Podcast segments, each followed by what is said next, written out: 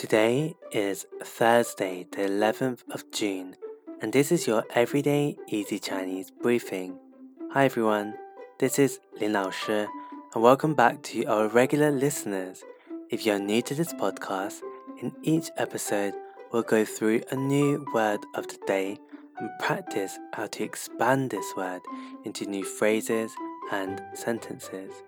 Today's word is 门 man, which means door. Did you know that it can be used in the phrase 走后门?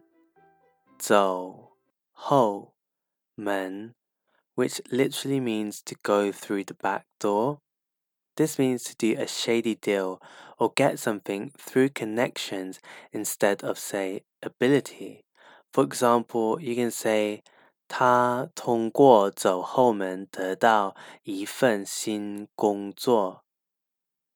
他通过走后门得到一份新工作。He found a new job by taking the back door, which meant that he may have known someone who could offer him the job.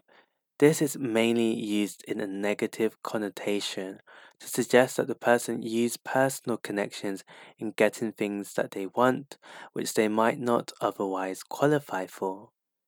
So that's it for today, where we looked at the word men, which means door, and how it can be used in the phrase 走后门, which means to take the back door.